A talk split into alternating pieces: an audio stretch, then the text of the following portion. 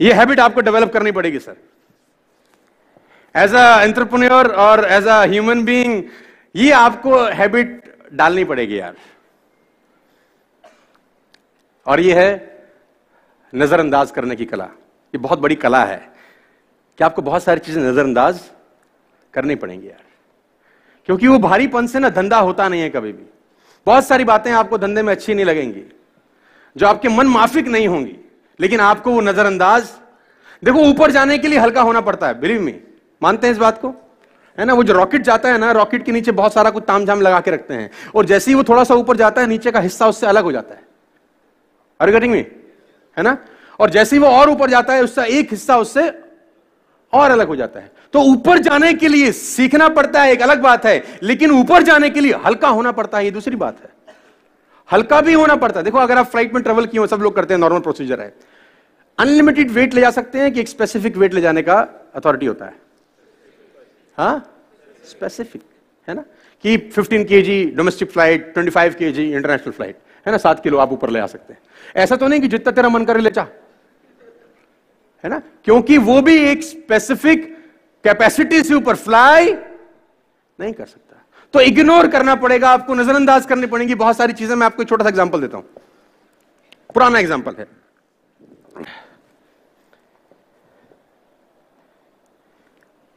क्या वेट होगा इसका?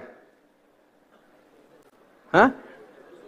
Two hundred gram I think दो सौ ग्राम? इतना ही होगा। If I can hold it for one hour कितना ग्राम होगा? एक घंटे के बाद कितना होगा?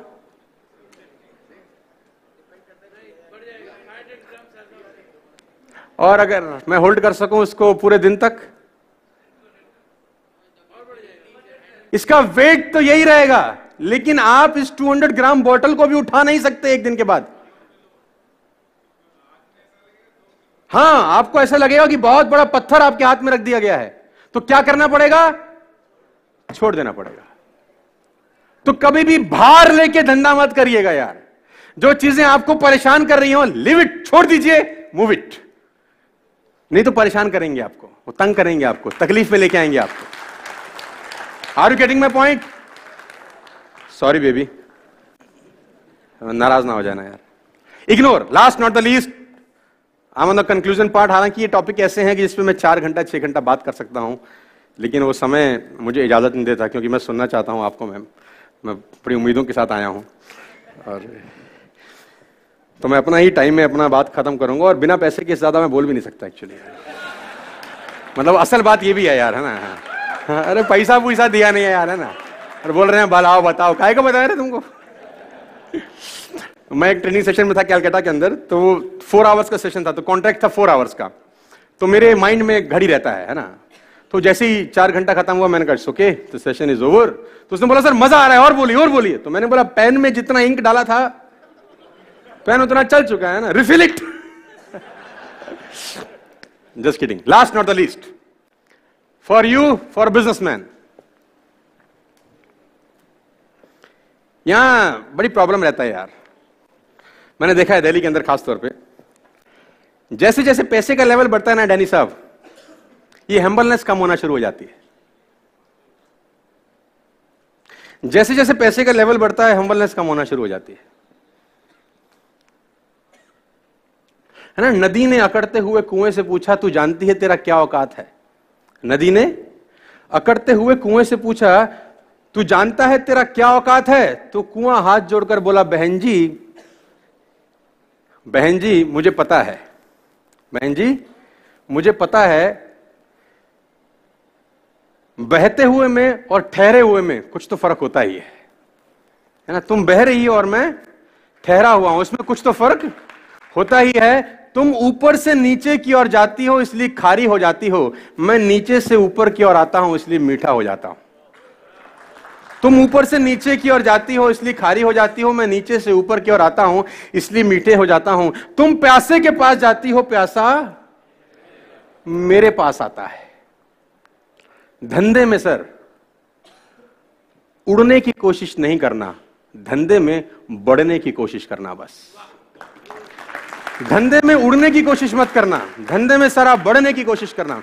और मैं आपको बता दूँ, आप कितनी भी उन्नति कर लें, कितनी भी तरक्की कर लें, मेरी एक बात गांठ बाँध लें कि आपके पैरों ने ज़मीन तो नहीं छोड़ी है बस। आपने कितनी भी तरक्की कर ली हो, कितनी भी उन्नति कर ली हो, एक बात दिमाग में रखना कि आपके पैरों ने ज़मीन तो नहीं छोड़ी है।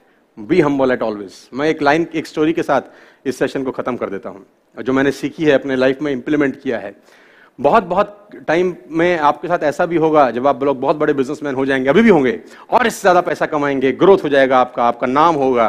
तो एक जो इगोइस्टिक भावना आती है, जिसको मैं बोलता हूँ अहंकार, जिसको हम बोलते हैं ना, वो मन में आ जाता है।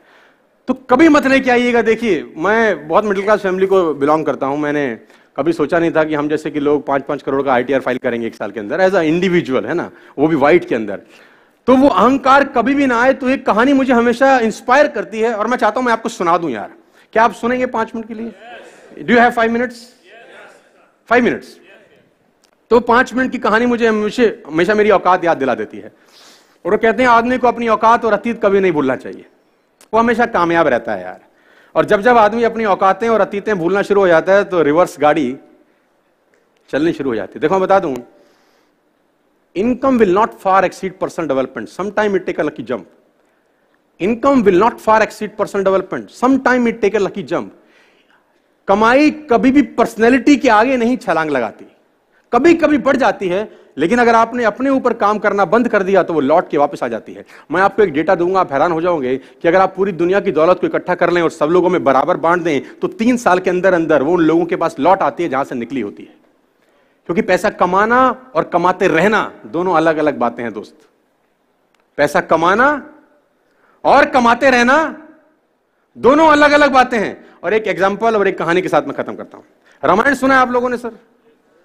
कुछ कैरेक्टर्स याद हैं आपको? The famous character of Ramayana अरे क्या बात है सर। आप लोग बिलीव करते हैं? डू बिलीव इन तो हनुमान जी सबसे फ़ेमस करेक्टर एक्चुअली हीरो वही है इस पूरी फ़िल्म के, है ना? बाकी सब साइड रोल हैं सबके। एक्चुअली हीरो वही है ना? उसके अंदर एक इंसिडेंस है, जो इसकी पराकाष्ठा है। पराकाष्ठा का मतलब होता है, जो हम्बलनेस की पराकाष्ठा है। कि उनसे ज़्यादा हम्बल कोई नहीं हो सकता। सब कुछ होने के बावजूद उन्होंने कभी मैं का इस्तेमाल नहीं किया अपने जीवन के अंदर। हाँ जी? और यहाँ तो कहानी है, कोई दस बीस करोड़ कमा ले बस। उससे पूछा, अरे भाई साहब, बड़ी मेहनत करी मैंने। तुझे पता है मैं कौन हूँ? मतलब वो जो मैं है ना कभी कभी तो मैं हम में कन्वर्ट हो जाता है, हम। तो मैं उससे पूछता हूँ, कौन? अकबर खानदान से हो भाई साहब? हम क्यों बोलते हो? तो मैं भी हम में बदल जाता है जैसे ऐसा पैसा बढ़ना। तो एक इंसिडेंस हुआ है रामायण के अंदर, उसमें इंसिडेंस ये था कि हनुमान जी जब लंका पहुँच गए तो वहाँ उन्होंने लंका में आग लगा दी। सुना है आप लोगों ने? है ना, पूरी लंका धू धू करके जल गई। और वो सीता माता से पहली बार उनका मुलाकात हुआ। तो जब पहली बार सीता माता से मुलाकात हुआ तो अशोक वाटिका का दृश्य है बेसिकली ये, जहाँ पर अशोक वाटिका में माँ सीता एक पेड़ के नीचे बैठी हैं, कुछ राक्षस राक्षसियाँ उनका पहरा कर रही हैं और हनुमान जी छुपके से पेड़ के ऊपर बैठ के, और रावण सीता संवाद है, बहुत बड़ा। वो सुन रहे हैं। तो जब रावण लौटा वापस तो हनुमान जी ने वो भगवान राम की दी हुई अंगूठी उनको आसम ऊपर से ही, पेड़ से ही भेंट करी, और माँ ने जब वो अंगूठी देखी तो पहचान लिया कि ये राम की अंगूठी है। लंबी स्टोरी है।